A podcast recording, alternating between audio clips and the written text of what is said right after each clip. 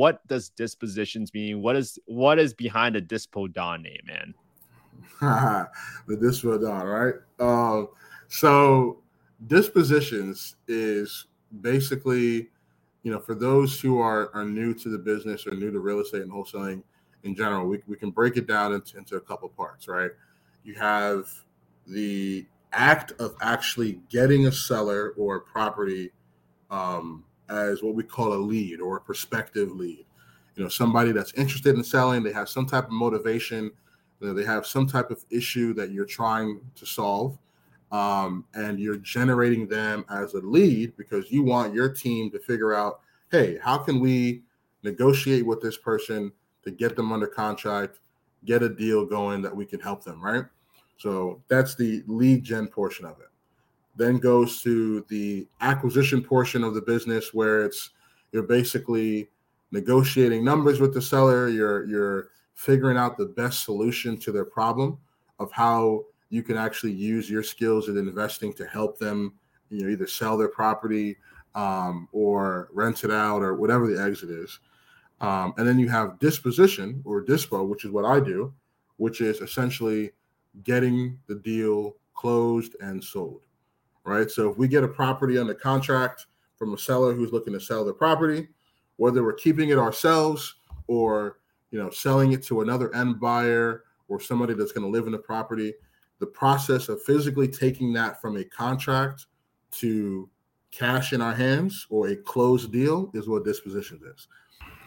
Okay, welcome to another episode of Affordable Housing and Real Estate Investing. Today we got my guy Emeka, the Dispo Don, and th- I'm so excited to bring this guy on for all of our listeners today because when I first had the, my first conversation with Emeka at the Subto Mastermind, I was like, this is going to be a friend for a very very long time, and I was so happy having such like a heart to heart conversation with this guy, but. Emeka is an entrepreneur. He's based out of Washington, D.C. area. He originally started a small wholesale operation with his partner, Olu, uh, another Subto member who was a great, great closer. But he has grown their business nationwide, focused on acquisitions, buy and holds, and creative financing. And you're going to find out why he's called the Dispo Don because he specializes in property disposition for direct to seller and referral leads across multiple, multiple markets. So if you're an, investor that needs help closing your first deal, you got to reach out to Emeka and Olu. They are your guys for sure. So, Emeka, welcome to the show, man. How you doing today? Woo, woo, woo, woo. Hey, what's going on, Kent man? How are you doing? I'm fantastic, man. I'm I'm just so excited you made the time on on this weekend morning absolutely, absolutely. showing up for our listeners. I I'm so appreciative of it, man. And like I said in the beginning, I was so impressed by you and your story, and I think it would be amiss if we didn't start with like learning a little bit about your family and your family's background. So maybe let's start there. Just tell us a little bit about your family, your your relationship with affordable housing, mm. and how'd you got into real estate investing, man. Absolutely, absolutely. First off, let me just start out by give some flowers to Kent because he's he's not. I don't think you know giving himself enough credit for how much he's actually done and how much of a great guy he is and getting us all on here to to connect with you guys and give you some info. The first time I met him not too long ago, um, it was an automatic, automatic hit. You know, I already knew that we are going to do some great things, and, and I appreciate the opportunity to come on here. Um, but yeah, man, I am. Uh, I like he said, um, I am a serial investor myself. You know, started out just like most people who do in, in the market, just trying to learn their way through and fail forward. Um, and uh, it brought me here today. So initially, um, I'll get into a little bit of the background about myself. Uh, like you said, I'm from the DMV area. Uh, for those who don't know, it's DC, Maryland, Virginia. Um, and you know, when we first started having our conversation about affordable housing and like the, uh, the type of opportunities that you know we can offer for people in the future, and you know what we can develop, that's where we really hit it off. Um, and it it is close to my heart just because um, coming from you know first generation you know immigrant family that came to this country that you know worked their way up to where we are now, just being able to be comfortable and you know have careers and um, you know different investments and stuff like that. You know, affordable housing and being in those communities is something that's very important. It's very important because a lot of times people have they don't have the resources when they first come here. um, and that's that's kind of how you know I started myself. So um, I come from a pretty big family. Um, I got three brothers and sisters. Um, they're all older than me. I'm the baby, you know, the, the most savvy one, also, of course, uh, of the of the fam. But um, yeah, both of my parents came here from Nigeria. Um, very, very hard, hardworking people. Um, you know, came here with, with a language barrier, with you know the knowledge that they wanted to create a better life for themselves and their family. Um, and you know, my dad initially came to this country working multiple jobs.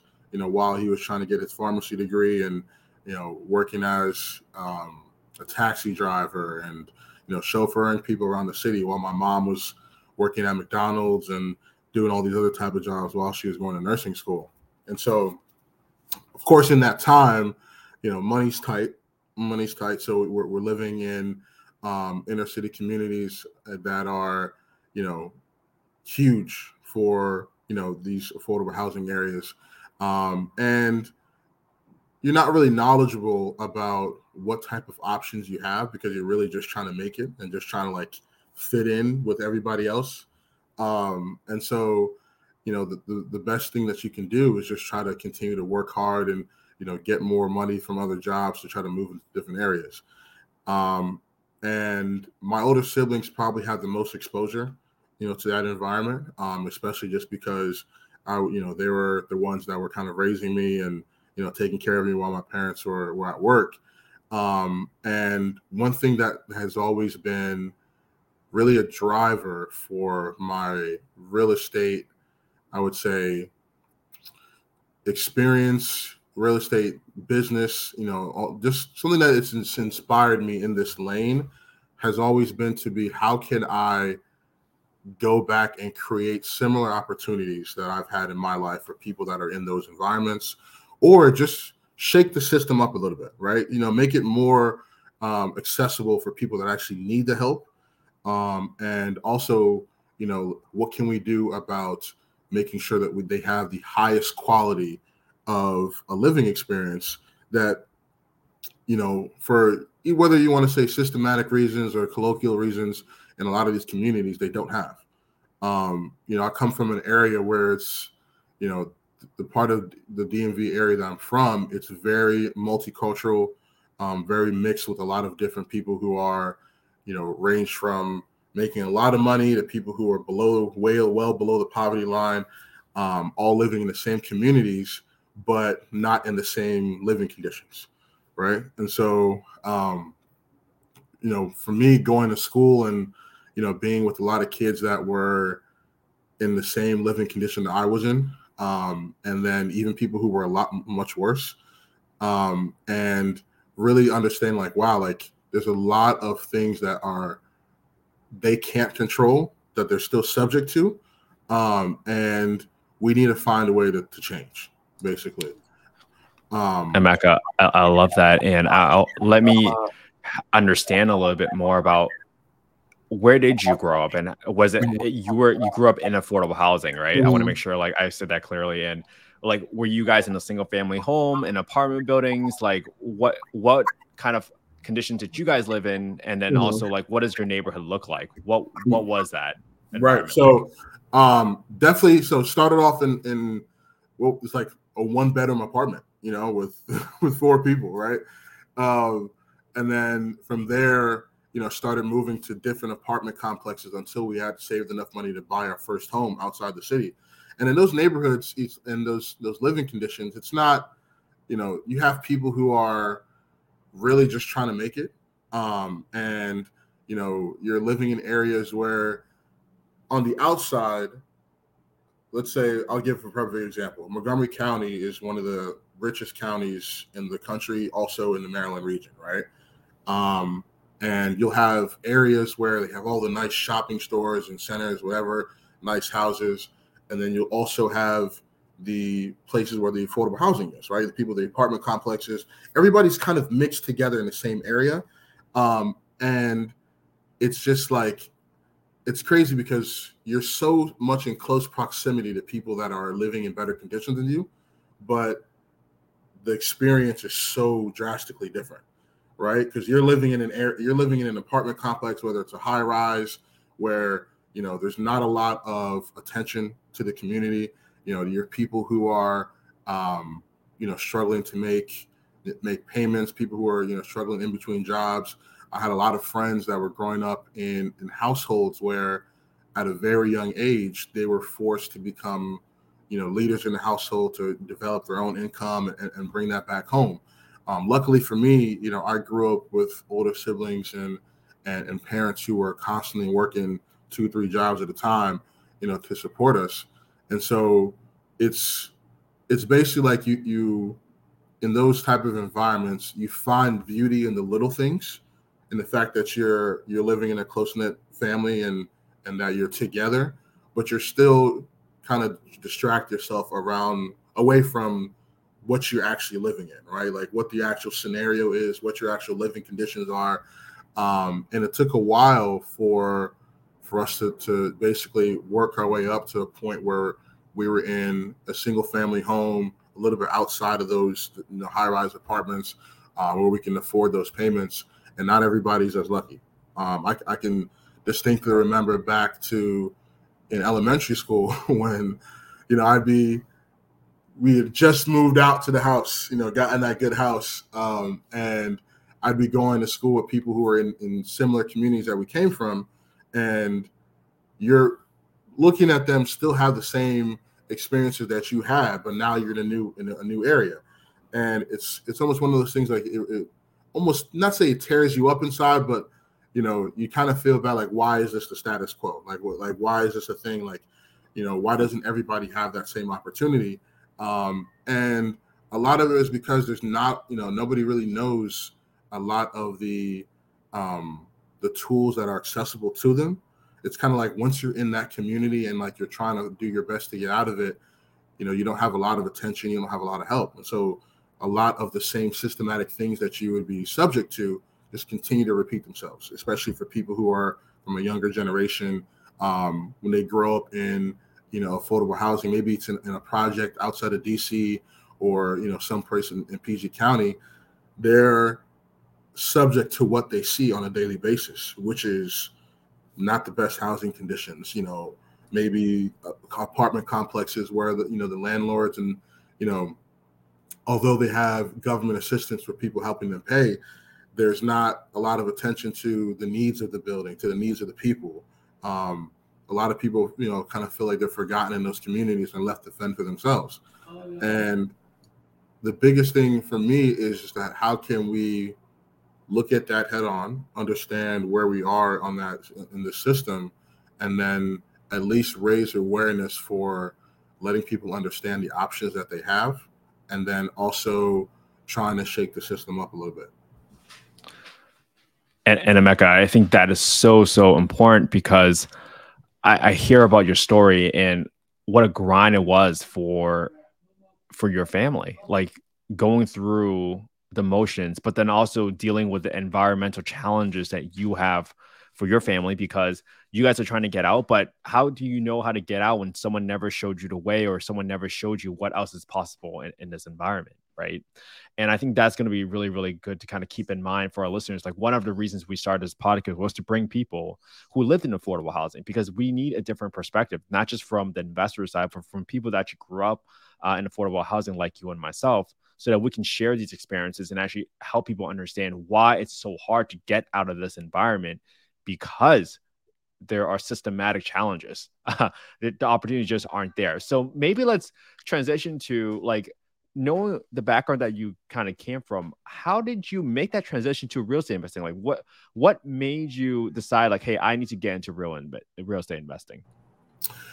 Honestly, what made me just decide to get into real estate investing was I wanted the ability to have housing for everyone in my family if somebody needed it not only people my I, I, come from a, like a background where a lot of my close friends I consider family, just because we grew up so close together, um, and so you know they would be included in that statement also. and the main reason why is because I want to be I wanted to be able to be at a point where you know, knowing how money was always tight growing up and, and the type of struggles that we went through, I never wanted a point where in the future when I'm I have my family, I have my kids, and you know we're, we're living the life that we want to. That I had a loved one who was struggling to make ends meet to find a quality place to live. That was really the first thing that kind of came to my interest in real estate investing.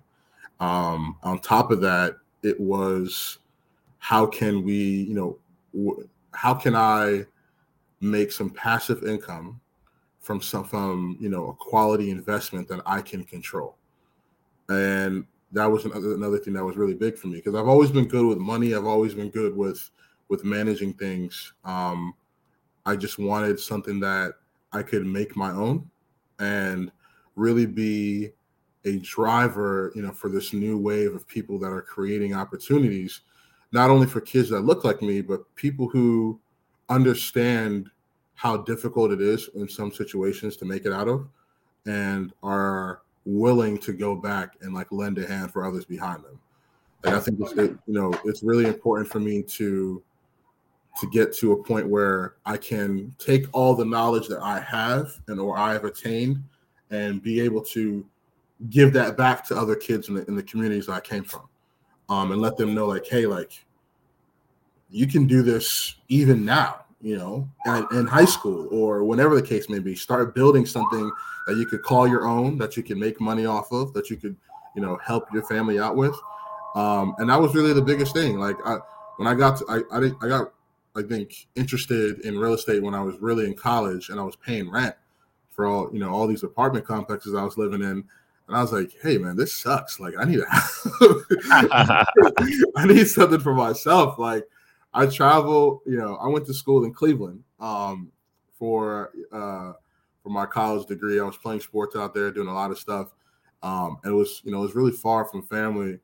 Um, and I just had this idea, like, man, like I really wish I had a house in, in a lot of these areas where I could just go and stay and have family come over or it's it's not an issue to have a place for anybody. Um, dude, dude, I love I love that spark you had, man, because that's really really interesting. Because no, most people would have just paid the rent and said whatever, like they'll complain about the rent, but you thought one step ahead already. You said, how do I become the owner of these properties?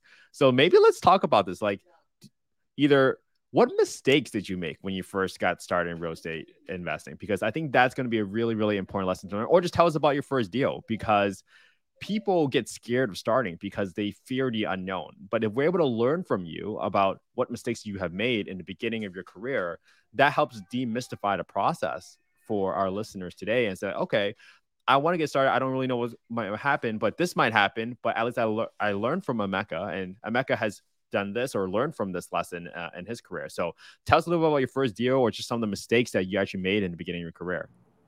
So let me just go out and say this first. I've probably made almost every mistake in the book as far as, as far as real estate investing. Like I am for the people listening, I am by no means a guru or whatever at any of this stuff. I'm just a guy, just like everybody else, who has an idea and you know who just wants to make something out of it. Um, and I and and I, and I, the reason why I say that is because I feel like there's a misconception about entrepreneurs and people who start investing that you really have to be this person that's super super driven that has everything planned out. That's like oh i can do this i can do this. That's always motivated. That's always you know you see all these motivational speakers and people who are making millions of dollars ed mylett to the grant cardone. It's like oh i have to be exactly like that guy otherwise i'm not going to make it. Absolutely not. Absolutely not. And i think that's one of the biggest mistakes that um you know internally for me when I first started out was that I had to have it all figured out, that I had to be this super outgoing and like driven, all type of you know hardcore personalities, whatever type person, in order to make it in the business. And in the reality, it's really just having an idea, doing a little bit of research and connecting with people locally that, that are in your market or um, who are doing something similar and then just getting started. Like for anybody that's watching this, the biggest, if you want to get started in real estate, the biggest advice I could give you or tell you is think about your reason why you want to do it. Um, think about what realistically you would want your investment to look like like your your experience in the business to look like would you want to be like oh a landlord with a lot of properties do you envision yourself being you know somebody like a grant cardone who's doing all types of businesses and training people or whatever try to have somewhat of an idea of what that looks like um, even if it's not fully thought out and then just start going and connecting with people and taking action. And when I say that, I mean as simple as, hey, I'm on Facebook. I'm interested in real estate. Let me join a real estate investment group in my local area and say, hey, I'm looking for people who are doing this. This is what I'm thinking about. Is it who who can I connect with?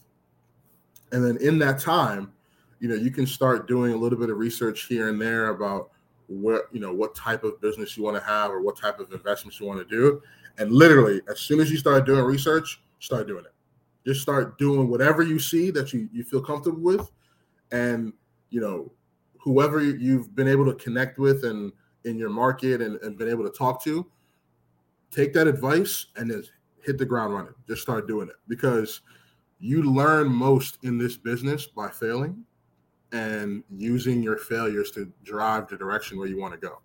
When I first started, um, you know, I just got out, I was in college, just finishing. Um, my partner and I, Olu, you know, we were looking at, you know, different areas of like markets where we wanted to start. And like, we are kind of like tiptoeing into real estate rather than just diving in. And I think that was one of the biggest mistakes. It's just like, if you're going to do it, just do it. Don't be afraid to fail. Um, I'm by no means the most like, action oriented person or like super driven like you have to you know understand who you are and then just push yourself a little bit like make yourself on you know, make yourself comfortable with the uncomfortable basically um and um i think you know one of the biggest mistakes i did initially was just like tiptoeing into it too slow and then thinking that i had to have it all figured out and doing it by myself because i'm really somebody that you know, I'm a very resourceful guy. Um, you know, I'm a technical by trade, you know, so I always want to figure out how I can make this perfect or do this by myself and, and do it to a complete standpoint where I can, you know, take responsibility for everything. Um, and then this is not the business for that. Like if you think about the people who are the most successful, the billionaires in real estate, majority of them don't even use their own money majority of them don't even do the day to day. Actually, none of them do the day to day of what's making them money. They typically, you know, are just disciplined in taking action and then learning from that action and systemizing it and making it better. Um, Dude, I love I love that your first advice was actually mindset related because people exactly like you said, think they have to know every single thing in the world just to get started. They need to have all the money in the world. And that's not true. It's like get educated, start researching. It's like I've told you this story. My first deal was a short term rental, but I was so scared that I just did so much research, so much research. But still, I got myself educated. I listened to podcasts and I learned how to analyze deals. And then I just made sure I analyzed at least a deal every single day while I was doing my full time job. That's really all you need to do. You just need to start analyzing deals because you need to get over your hump and prove to yourself that you know what you're doing instead of being scared. So, what I advise my friends to do nowadays, like, dude, analyze the deal every day, but track how many deals you analyze so that when it comes time for you to buy a property, you can look back at your results and like, oh, look, I've analyzed 50 deals already. So I think I do know sort of what I'm doing. And I think you got to prove to yourself that you know what you're doing so that you can get over that fear and actually get started. So it's so, so much mindset related. And I love that you brought that up, man. I really, really do. Yeah. Yeah. I think, um, it's it's mindset and then like you said just getting over the hump like just not thinking everything has to be fully thought out before you take the action from it. The way we started, um, we probably even started the hardest route by just trying to go tiptoe into wholesaling. Like there's no tiptoeing in the wholesaling. like you either do it or you don't. And so I started out, you know, joining all these Facebook groups in, in the Maryland area and then started out cold calling sellers. And even in that, like, you know, I'm a pretty good person conversationally, but sometimes you're scared to hop on the phone. You know, you're scared to hop on the phone and make a call to somebody or talk to somebody about a property. And you need to give yourself the space to fail with whatever you're starting out with, whether it's you know analyzing properties and, and like you're looking at something that you want to purchase yourself or you have some cash that you want to go in on a rental property or you have no money but you have time so you want to invest your time into learning and calling people like go do it give yourself the space to fail and then whatever failure you get look at it as an opportunity to grow and learn from it. Um, because for me you know when i first started out wholesaling i was cold calling you know sellers and cold calling buyers and you know talking to people in the market. I was sometimes getting butterflies in my stomach to, to even hop on the phone and then i would just like yeah no i'm not going to do it. I'll, I'll, push it off till tomorrow. I'll, I'll do this. And I'll, and and it, it doesn't it doesn't help anything. You know you just got to go through it and do it. And then um, just do it to the max. Like if you're doing if you want to go the wholesale route like we did and if you have the time to do it call, you know, sit on the dialer and just keep on calling, call hundreds of people a day. And I think for our first deal, um, which took a while, took a while, like a couple months to get our first deal because we thought that by calling five, ten people a day, that we were actually going to make a dent into any market, which is ridiculous if you think about it, because people that are making money doing wholesale deals they're calling, you know, they have virtual assistants or, or people on their team that are calling 2,000 dials a day, 2,000 phone numbers. And when we're starting off, it was me and my partner, you know, after work calling for like an hour and a half, talking to five, 10 people and thinking that we were going to get something done. And then, and then once we start looking at the numbers, it's like, oh, wow, yeah, that's why nothing came in because we're not doing anything. you know, we need a, we need to amp that. And so if if you if somebody wants to start that route, I would say maximize your output, maximize your action and your output. Reach out to as many people in the market as you can to try to collaborate with them, get advice from them, maybe even work with them to help them. Start making calls to them, um, even if that means you know sacrificing, you know, money in as far as your first deal or splitting it. It's way it's I would say that it's much easier to do it that way than by doing it yourself. And Emeka, I, I need to make sure I highlight this for people because you just shared a number that is freaking ridiculous because you said 2000 calls. People underestimate how much work it actually takes to be successful as a wholesaling operation. That 5 to 10 calls that's what i used to do. I used to call 5 to 10 i was like okay i made like 5 calls today. Like i did some work blah blah blah. But that's why I realized like I can't just be focused on that. That's why I found you and teamed up with you. One, to figure out who else is doing this in the space that's more successful than me and learn from them what they're doing. But then also trying to figure out how to provide value to someone like Emeka and Olu so that we can actually squat up on a deal and actually, you know, the power is in the numbers here. So maybe let's transition the conversation so that the guests can understand like what is it that you do in your business right now, Emeka? Like what does dispositions mean? What is what is behind a Dispo Don name, man? the Dispo Don, right? Um, so dispositions is basically, you know, for those who are are new to the business or new to real estate and wholesaling in general, we, we can break it down into, into a couple parts, right? You have the act of actually getting a seller or a property um, as what we call a lead or a prospective lead. You know, somebody that's interested in selling, they have some type of motivation, you know, they have some type of issue that you're trying to solve, um, and you're generating them as a lead because you want your team to figure out, hey, how can we negotiate with this person to get them under contract, get a deal going that we can help them, right? So that's the lead gen portion of it.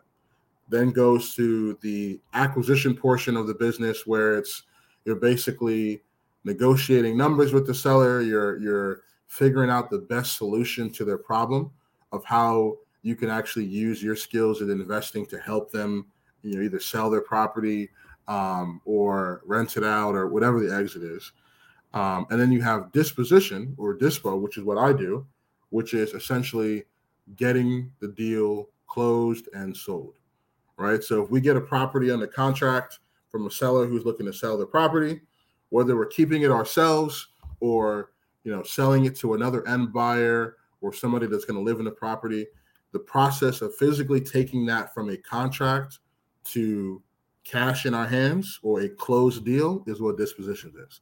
So I need to emphasize this for for our listeners here. You are being paid to basically find a buyer. So for all the people out there that knows the phrase your net worth is or your network is your net worth, this is a perfect example of that. Emeka just has a list of all the buyers and he knows exactly what prices they need to buy so they can be profitable. That is so important because guess what? The number one fear when people lock up deals, like, oh my God, I hope the buyer closes, or I hope the buyer would definitely buy it. You need to know what the criteria is for these buyers so that you know that if you lock up a deal that's at a good price, you're gonna find a buyer and make that wholesale fee. But that's not the case. Sometimes when you buy a property, like if you buy a two million dollar home, then you're gonna Airbnb it. Chances of you cash flowing is actually very low because of how high the purchase price is. The same goes for some of these wholesale deals that Emeka is doing that they're locking up, and then they have the buyers that who might be fix and flippers, who might be investors themselves. But he has all this criteria. So maybe let's talk about Emeka. How did you even like meet all these buyers? How did you find them? And what kind of conversations do you have with them? Do you always have a conversation like, hey, I found you on the MLS. Seems like you just did a flip. What else are you buying? What's your criteria? Like, what? How does that conversation go? How does a newbie actually go about becoming a dispositions person?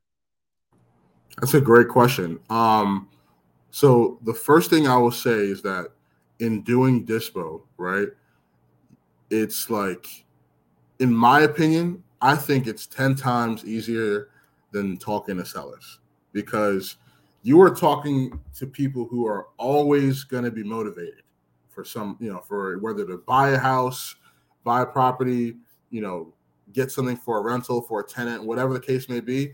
You don't have to go through the process of trying to figuring out if they want to do something.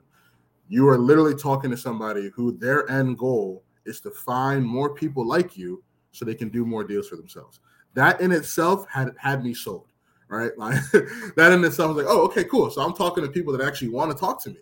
Awesome. That's what I like to do, anyways. So um, for me, I think that you know when you start getting involved in dispo, like you really just have to not be afraid to talk to people in your market and see what they're doing, what they're looking for. So, for example, you got you, somebody's doing their first deal they they they go through all the hoops and and and, and hoopla to get a deal and a contract. You know, they consulted some people about the numbers, and the numbers look pretty good. They know their market. They're like, you know what, I can I can do something with this. They got their first contract, right? They're ready to go, and they say, all right, cool. Now what happens now? Or the deal is done, right? Like, no, you gotta if you're wholesaling, you gotta figure out who to sell that to, right? You gotta figure out who's gonna who's gonna take that. So now you're thinking, oh crap, like I only have 30 days to you know, to get rid of this property, what am I going to do? Um, the first thing and the easiest way to start getting in, into dispositions, building that dispo acumen and that team and everything, go and look at the these recently sold properties in your area for that property you have in the contract. And for those, you know, if you're already gotten your deal in the contract, you would have already looked at the numbers in that neighborhood. You've already looked at you know what things are selling for. So you should have an idea of what amount of money you're looking to get on top of what you have it under contract for, or what you want to sell it for. And once you have that figured out, literally call the agent of every property in that neighborhood that has sold or even is listed and just be like, hey, you guys look like you do deals. I want to do deals with you. What do you think about this?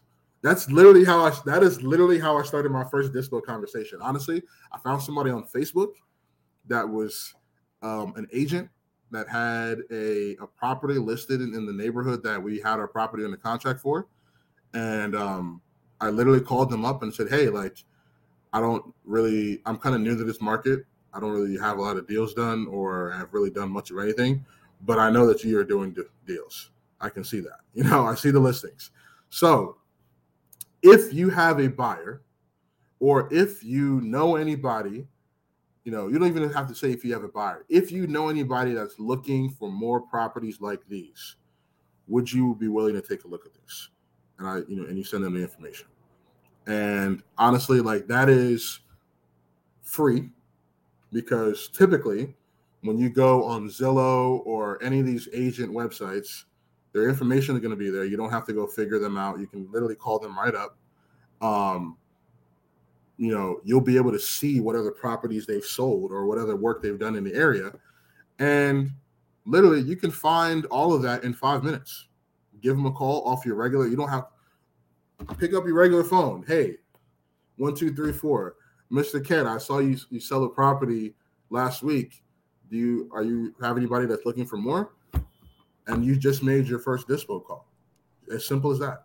You know? And all that took only five minutes, guys. Five minutes. Five minutes.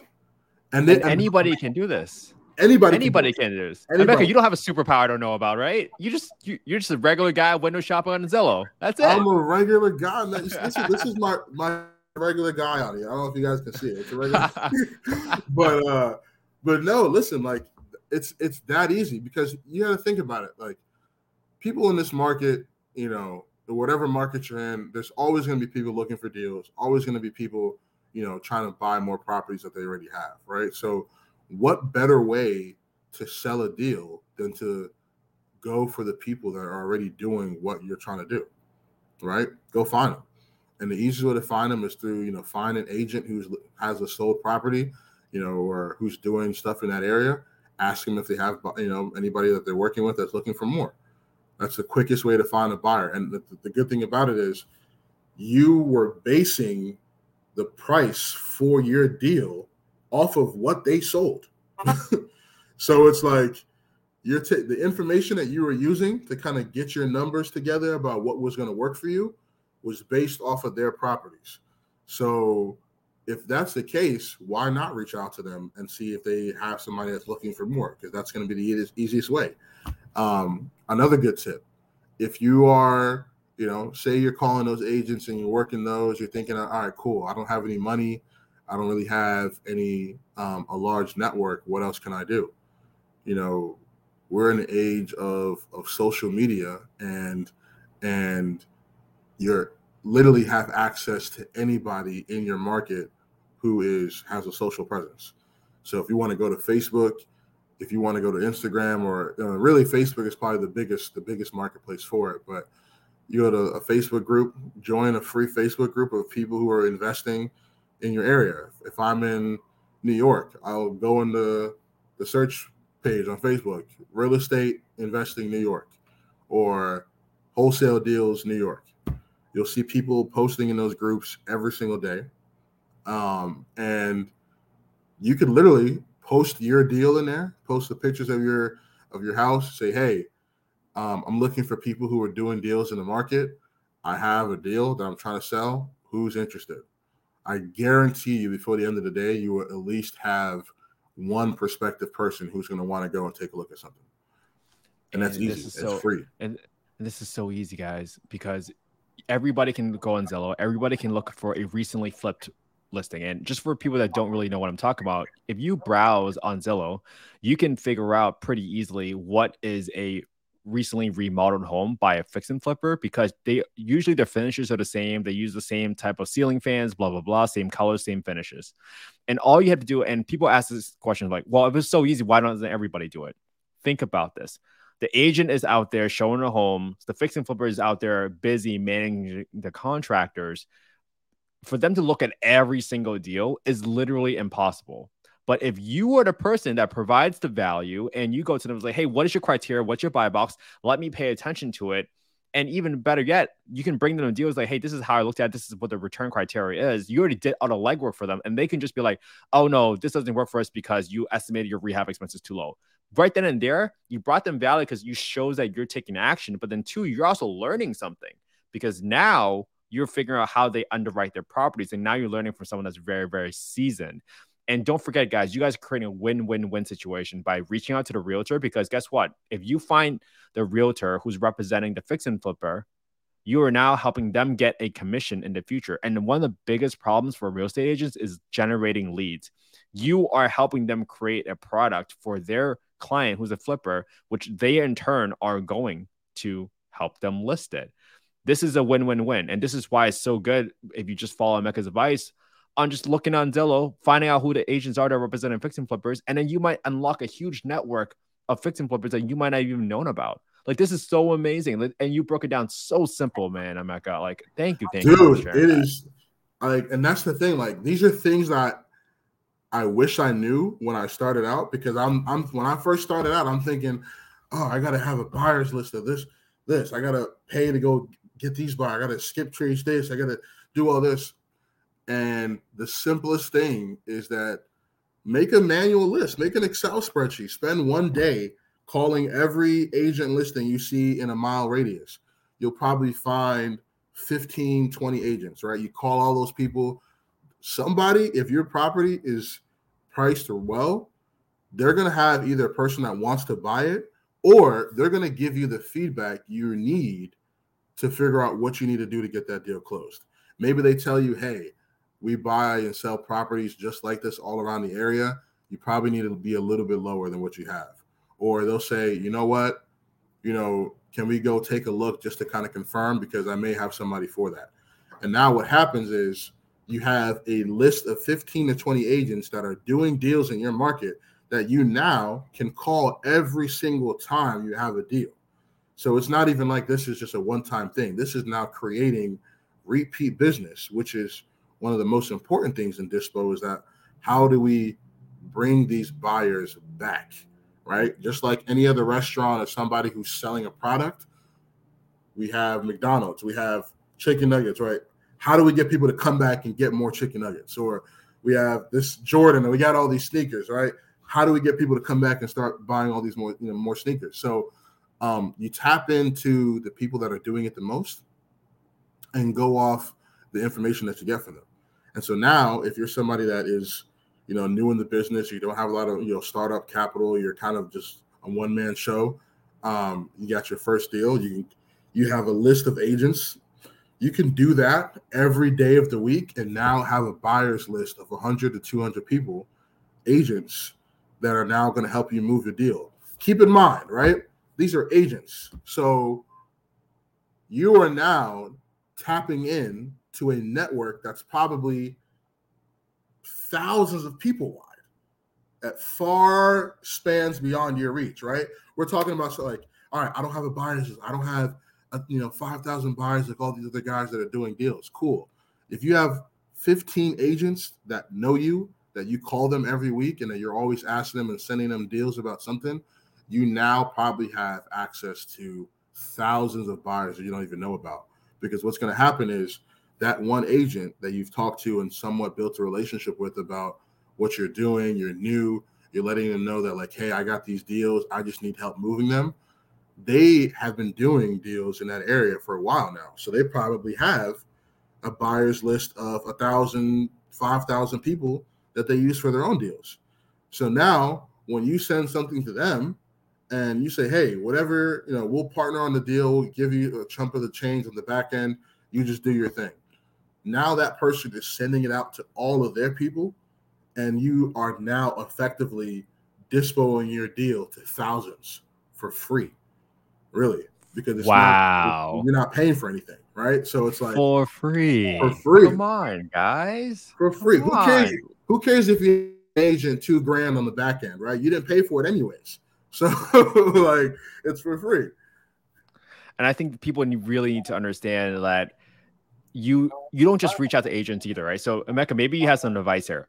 How would someone stand out from the thousands of other people who reach out to these realtors, right? Because my advice is always to tell people like, hey, when in doubt, just think one to three steps ahead, meaning put some little extra thought into it, put some effort into it so you can stand out from anybody else. Like one of the ways that I led with value with you first, Emeka and Olu, is like I showed you guys how I underwrote short-term rentals and i told you exactly this is how i analyze it. But i showed you how deep i go to show that i'm better than most of the other people.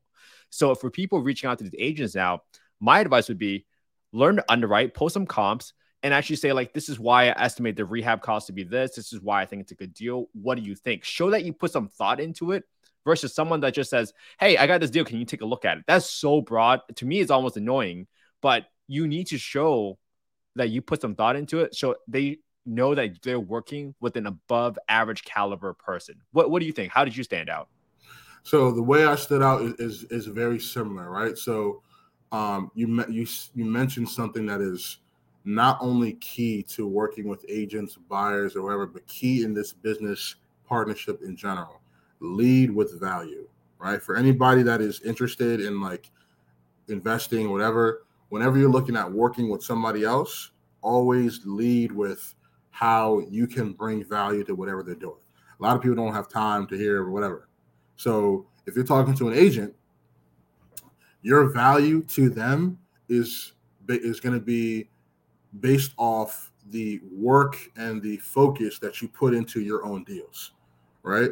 Because they know that, hey, this guy knows what he's talking about, and whatever he's going to bring to me is going to be something that I want to move on and is worth my time, right? So if you're new, right, it may take some time to get there, right? But if you're at least putting in the effort to have a good quality conversation with an agent and break down where your numbers are coming from, that's going to go a lot farther than just saying, "Hey, here's something. Let me know what you can do with it." They'll probably never talk to you again after you do that. they'll just they'll you'll send them messages, give them a call, and then they'll, they'll move on. So you really have to, you know, show that you know what you're talking about. And even if they think that you're a little bit wrong or that your numbers are off, ask them why and then go back and forth in that conversation. So it's a conversation that they actually remember, right? So if I'm talking to somebody, say Kent's and the, uh, the agent here, and I'm telling him, hey, you know, we're selling this property for 150. You know, wanted to see if you had any buy, buyers or people in the area that you're working with that may be interested in the deal. Um, you know, the first thing, if he's a busy agent that's doing deals, the first thing he may say is like, oh, you know what? I do a lot of stuff over here. It probably needs to be around 100K. I don't think we want to move on it. Don't just take that and then like end the conversation, right? Because the whole point in going out and talking to these people is to build relationships, right? We saw we, we said repeat business. Repeat business means that whenever you talk to these people, there's going to be ways for you guys to make money or, or do some deals together. So when you take that feedback, right, then Kent says, oh no, it needs to be 100K, you need to be asking questions about that. All right, you know what? Can you break that down for me? Because from what I'm seeing, I looked at this property, this property, and this property in the area. I know I'm a little bit new, but I'm thinking that going off of this and where the market is going, that my numbers kind of support this. You know, the property itself, we've done our due diligence, we've gone and taken a look at it, we've you know, seen what type of repairs need to be made. So when I ran my numbers, this is where I came at. Can you kind of break down for me where you're coming from and maybe I'm missing something, right? And so now what that does is that invites the person to kind of give their expertise and talk about themselves, which a lot of people like to do. so if you're talking to a pretty successful agent who's doing a lot of deals, they probably like to talk a lot about themselves, right? Or or show uh, showcase their ability as to why they're a top agent. So now you're inviting them to share their expertise, and then you can comment on that and say, "Hey, you know what? I appreciate that feedback. Um, honestly, you know, we underwrite our deals this way, so maybe that's something I can start um, implementing into our system. If we do that, you know, I'd love the opportunity to follow up on some of these deals to see if we get some better numbers for stuff that you can work with. And so now Kent is saying, oh, okay, this guy's a wholesaler that I don't typically like working with, but he's showing me that he's actually taking the feedback that I'm giving to him and he's going to go and come back with something that's better for me that I can actually move on. And the last part about this, the most important part, is you actually got to stand on your word and come back. If you don't come back, just don't call them. because if you take the advice that somebody tells you about a property or like you know what what they're giving you about what they what they buy or what works for them and you don't actually implement that or do it then the you coming back to them is not going to do anybody any good because you're just going to show that you don't listen or you don't take heed to what people are, are telling you and if you want to do a deal with somebody you want to make sure that they know that you guys are on the same page and that what you're bringing to them is worth their time and their value and I can't emphasize that enough. It has to be worth their time, guys. If people think like you need to be like a math whiz or something like that in real estate, it really starts with mindset, your reputation, and doing what you said you were going to do, and then making sure that you're standing out from the pack so that someone actually wants to work with you. Because guess what? These leading agents in their market, like game recognizes game. They're true hustlers out there. So they know that if they're working with someone that's below their level, they're not going to spend the time with them because their time is so precious. Everybody has kids, everybody has family, everybody has their own problems. You have to stand apart and you got to be able to solve their problem without wasting their time. And I think that's what makes Dispo so simple. It's hard, but it's simple. People, anybody can do it. Um, and, and maybe Emeka, let's bring this, let's wrap, bring this in a full circle now to affordable housing because we had Alvin Hope Johnson on on this interview before, and you watched that interview and gave me some feedback. And you know what he's doing right now is solving for you know the middle of America workforce housing with his development stuff. You know, there's still no answer yet for the lower tranche of America, the lower income families that still need a good, safe, clean, dry home and good neighborhoods with low crime. And this is why I really came to you because how do you solve this problem, right? Well, it starts with just one house at a time, one family at a time. And you being in Dispo with the background in affordable housing know how important it is and what the impact you can make in this world. So let's talk about that, right? How if we're trying to solve this affordable housing problem, like, and people want to get involved because they might be able to select, like, hey, this is a nice home in a good, uh, good neighborhood, low crime, good schools. Maybe I can maybe take a little bit less money, but I will be making a difference in the family's life by selling it to an affordable housing investor. Like that's one thought I have. Like, what do you think? Where where can Dispo really kind of affect this this mission of affordable housing that we have? Um, I think the the biggest thing is making people aware of how I, I will I'll say like this. I feel like people think that once a deal gets started or you know, once you get something under contract that everything is so set in stone that there's only one way to close a deal, right? Like, oh, it's the person wants a hundred thousand cash. All right, cool. Well, we have to do it this way. There's there's no negotiation room. There's no way to close this any other way. And the biggest thing that we learn in creative financing and um, in just those type of exits alone is that there's a lot of ways to get a deal done, even if the way it starts initially doesn't make the most sense, right? And I think the knowledge of passing that to the people, letting them know, like, hey, there's options we can have with this property to make this more affordable for you. And you need to know that because um, too many people, I think, they have they're under this impression that the system is so set in stone and that they have no opportunity to kind of like mm, plead their case yeah. of what would work best numbers wise or how they'd want to move on a deal um, because they don't know the options. They don't know that you can go back. You can, you know, somebody that's selling a house may want to do a financing type situation where they take a lower down payment and still finance you a really nice house in a nice neighborhood. Um, and I think what the role Dispo plays in that is that when we get deals that work for affordable housing in these markets, we really have to do our due diligence in letting people know, like, hey, like there's several options of how we can get this deal done, right? I want you to open up your mind and think about the important things, whether it's is this the right pros, you know, property in place for you? If it is, we can make something happen, right? Um, and I, I tell that to you know, the dispo managers on our team all the time is that even though we're looking for a certain number, if somebody's really, really interested in buying a deal, talk to them about what way they want to do that because you never know. We could go back to a seller renegotiate something. We could structure something on the back end. You know there's so many different ways to exit a deal that initially they may think that they don't have a chance um, when in reality they may be the prime candidate for that property. Um, and in the way the market's moving right now you know of course you know flipping is up and down material costs are up you know there's all these different things that contribute to you know how people are modifying their business to be more creative friendly um, more finance friendly and stuff like that. Letting people know about those options and then also providing them as an alternative to cash options on their deals when they dispo them is going to be very important. So if you're if you got a deal that you know is in a, a good area that will you know you could get going with affordable housing maybe when you dispo those deals you reach out to people and let them know, like, hey, this is for cash, is how it is. But if you're interested, we may be able to work out a situation where we can make this more affordable for you and you can actually live in a nice area and a nice property.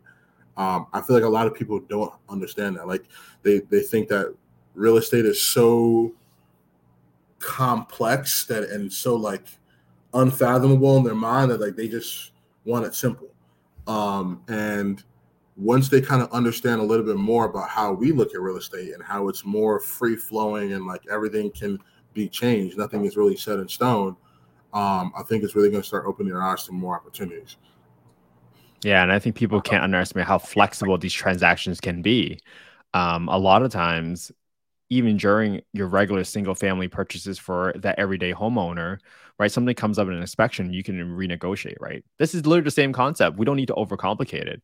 You might have a lot, deal locked up for cash, but then you might say, "Hey, look, I got this guy who's doing affordable housing, but obviously, if they they buy it off the market, it won't cash flow. But if you're willing to take a monthly payment terms on seller finance, maybe then we can actually cash flow and make it sustainable. And Mr. Seller or Miss Seller, you would also be contributing to providing a good home for a low income family who is doing great things, but people just need a way to kind of get ahead. Just like your family and my family in Emeka, we just need a, solid, stable home to kind of grow up in so that we can have a chance, a fighting chance to kind of make it out and thrive, um, especially for the kids in the world. So I, I want to transition this to the next conversation, Emeka. Like, why do you think affordable housing is like so hard to solve for? And if there are like one to two priorities that you think like this generation should focus on, like what should those initiatives be? And how do you think we should track the progress to measure and make sure that we're on track of it? Because I know this is a really big question, but this is part of solving the puzzle, man. I think by bringing people on here and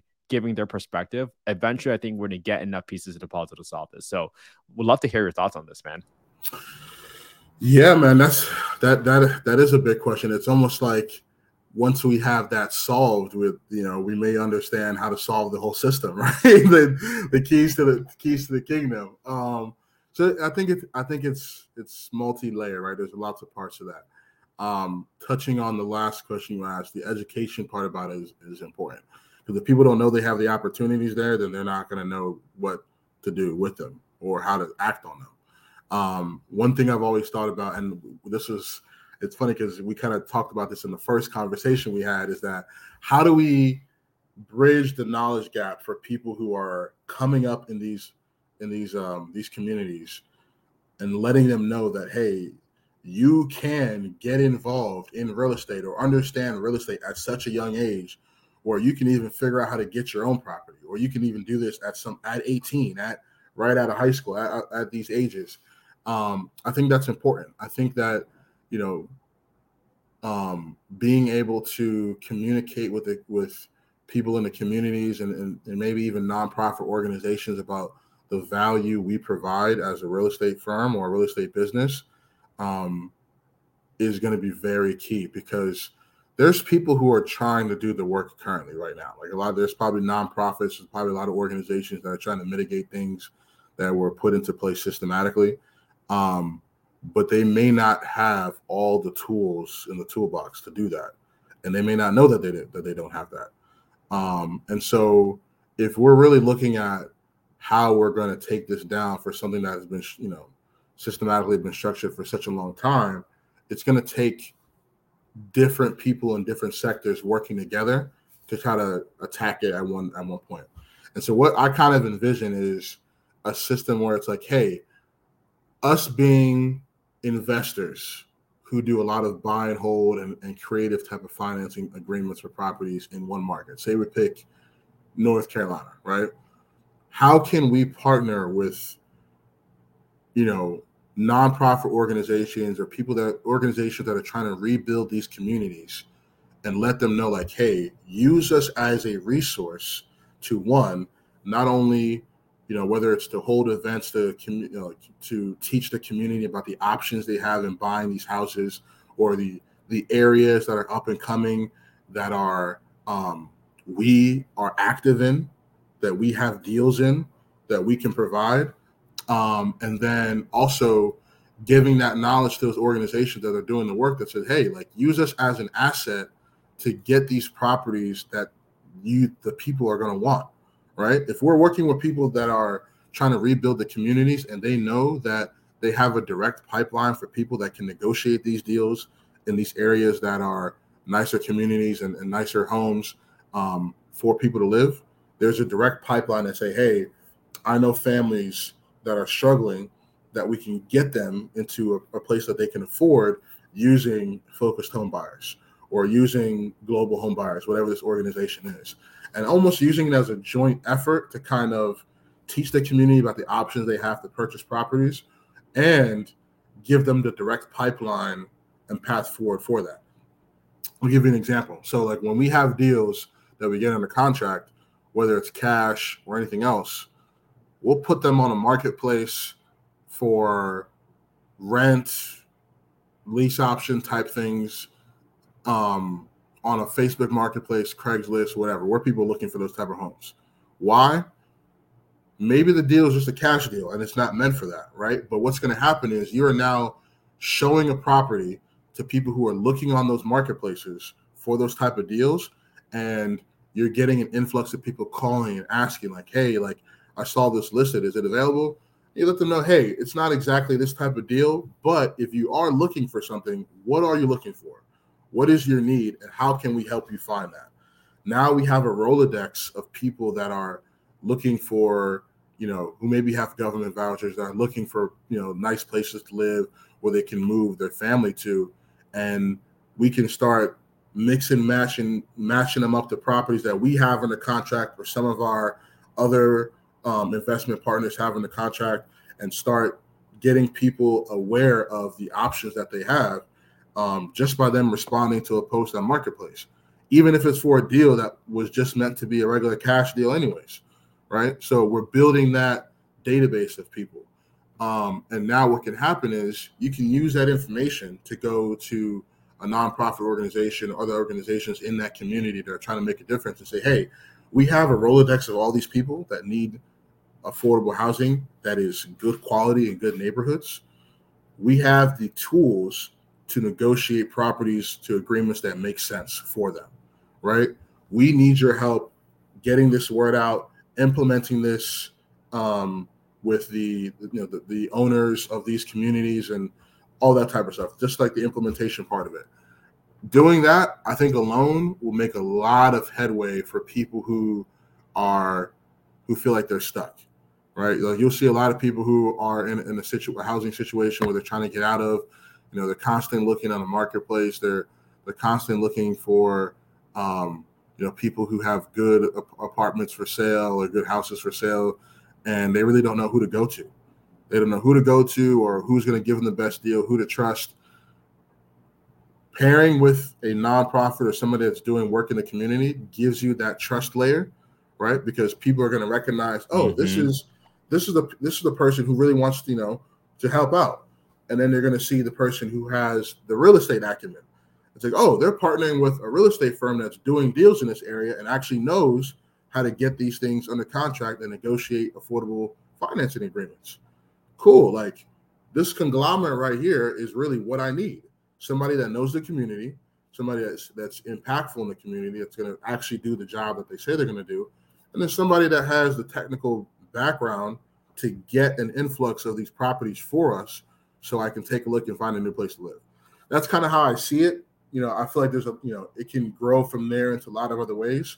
Um, but I feel like that's one of the ways that you you attack the knowledge gap, you attack the um, the the um, the vague the gap in actually having an impact in the community, right? Because you can be a real estate firm and then somebody sees your name and they may think, oh, he's just another guy that's trying to make money off of me, or that that trust factor isn't there, right? And it's not your your number one your number one priority isn't really in your business to, to build that trust factor because you got to focus on other things. So you leave that for the organizations that are doing that, right? And you specialize in doing the contracting and, and acquisition side of it. You guys pair together and see how that can help out.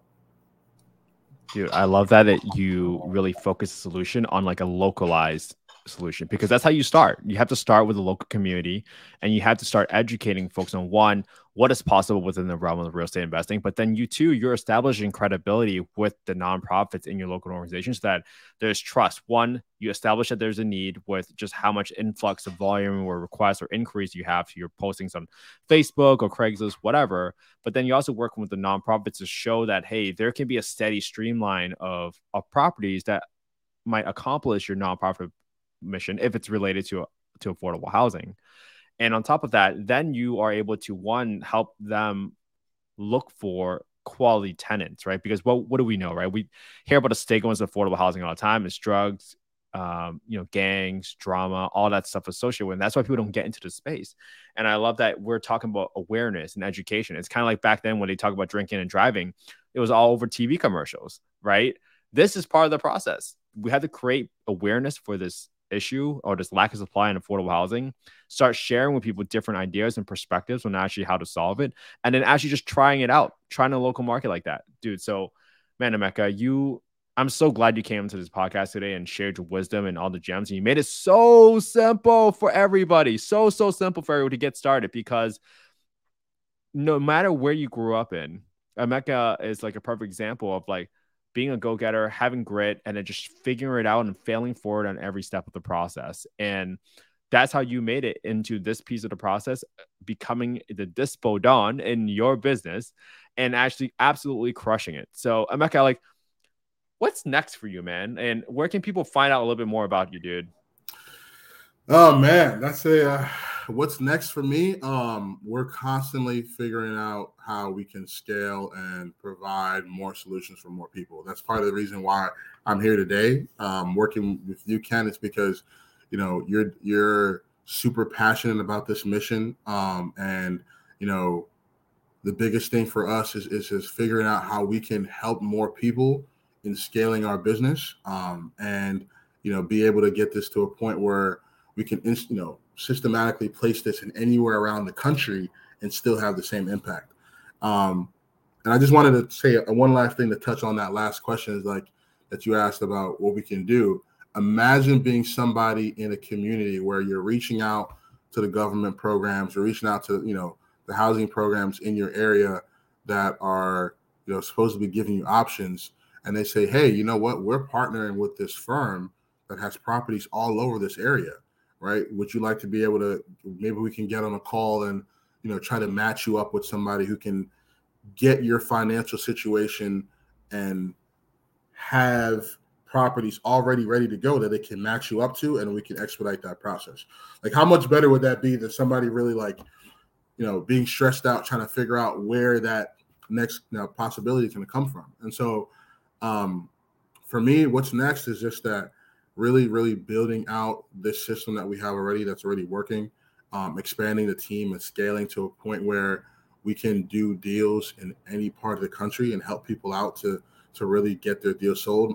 My biggest thing is that I want our team to you know be known for having a solution for any type of problem an investor or somebody may have right whether we're going to sell our own deals or help people get their own properties in the area we want to have be a one-stop shop for everything. So um, next, you know, as far as you know how to get there, it's going to be with partnering with more people like you.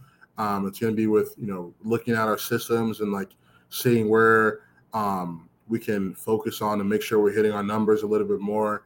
Um, adding on to the team, you know, new more discipline managers and acquisition managers in, in different areas that can focus on these markets.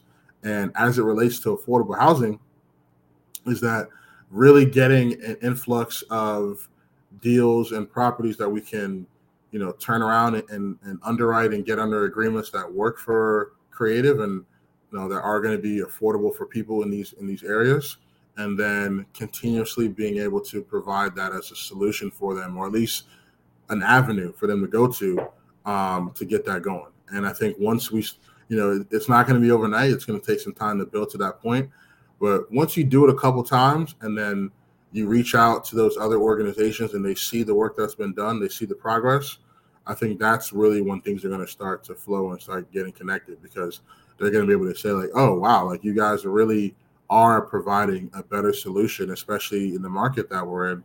How do we scale this? How do we 10x this? How do we work together where you can use my community outlook, my community reach, and the resources that we have to provide an avenue where somebody can get that, you know, can be, that can be more accessible to them. Um, and uh, yeah, that's that's really the next thing for me. For anybody that is, you know, wants to get in touch with me, you know, Wealth with E is my IG down there. I'm all about building wealth and helping people out, and you know, um, seeing how we can solve some problems together.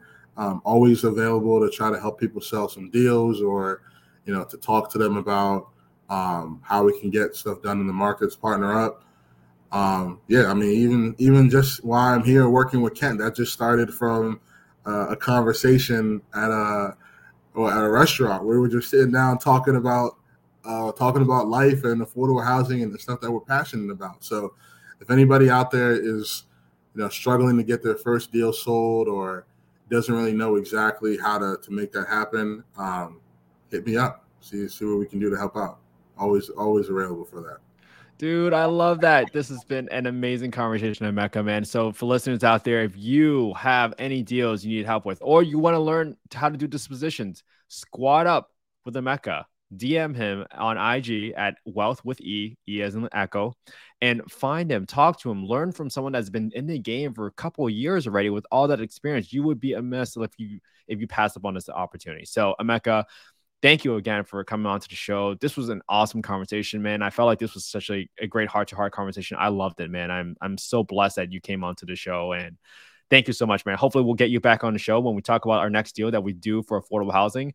Uh, I'm excited, man. So this is gonna be this is gonna be dope, and I can't wait to have you back on the show. Thank you. Heck yeah, man. I love it. I love it. Let's uh let's change the world one step at a time. Let's do it. Let's do it, man. All right, thank you guys, and we're out.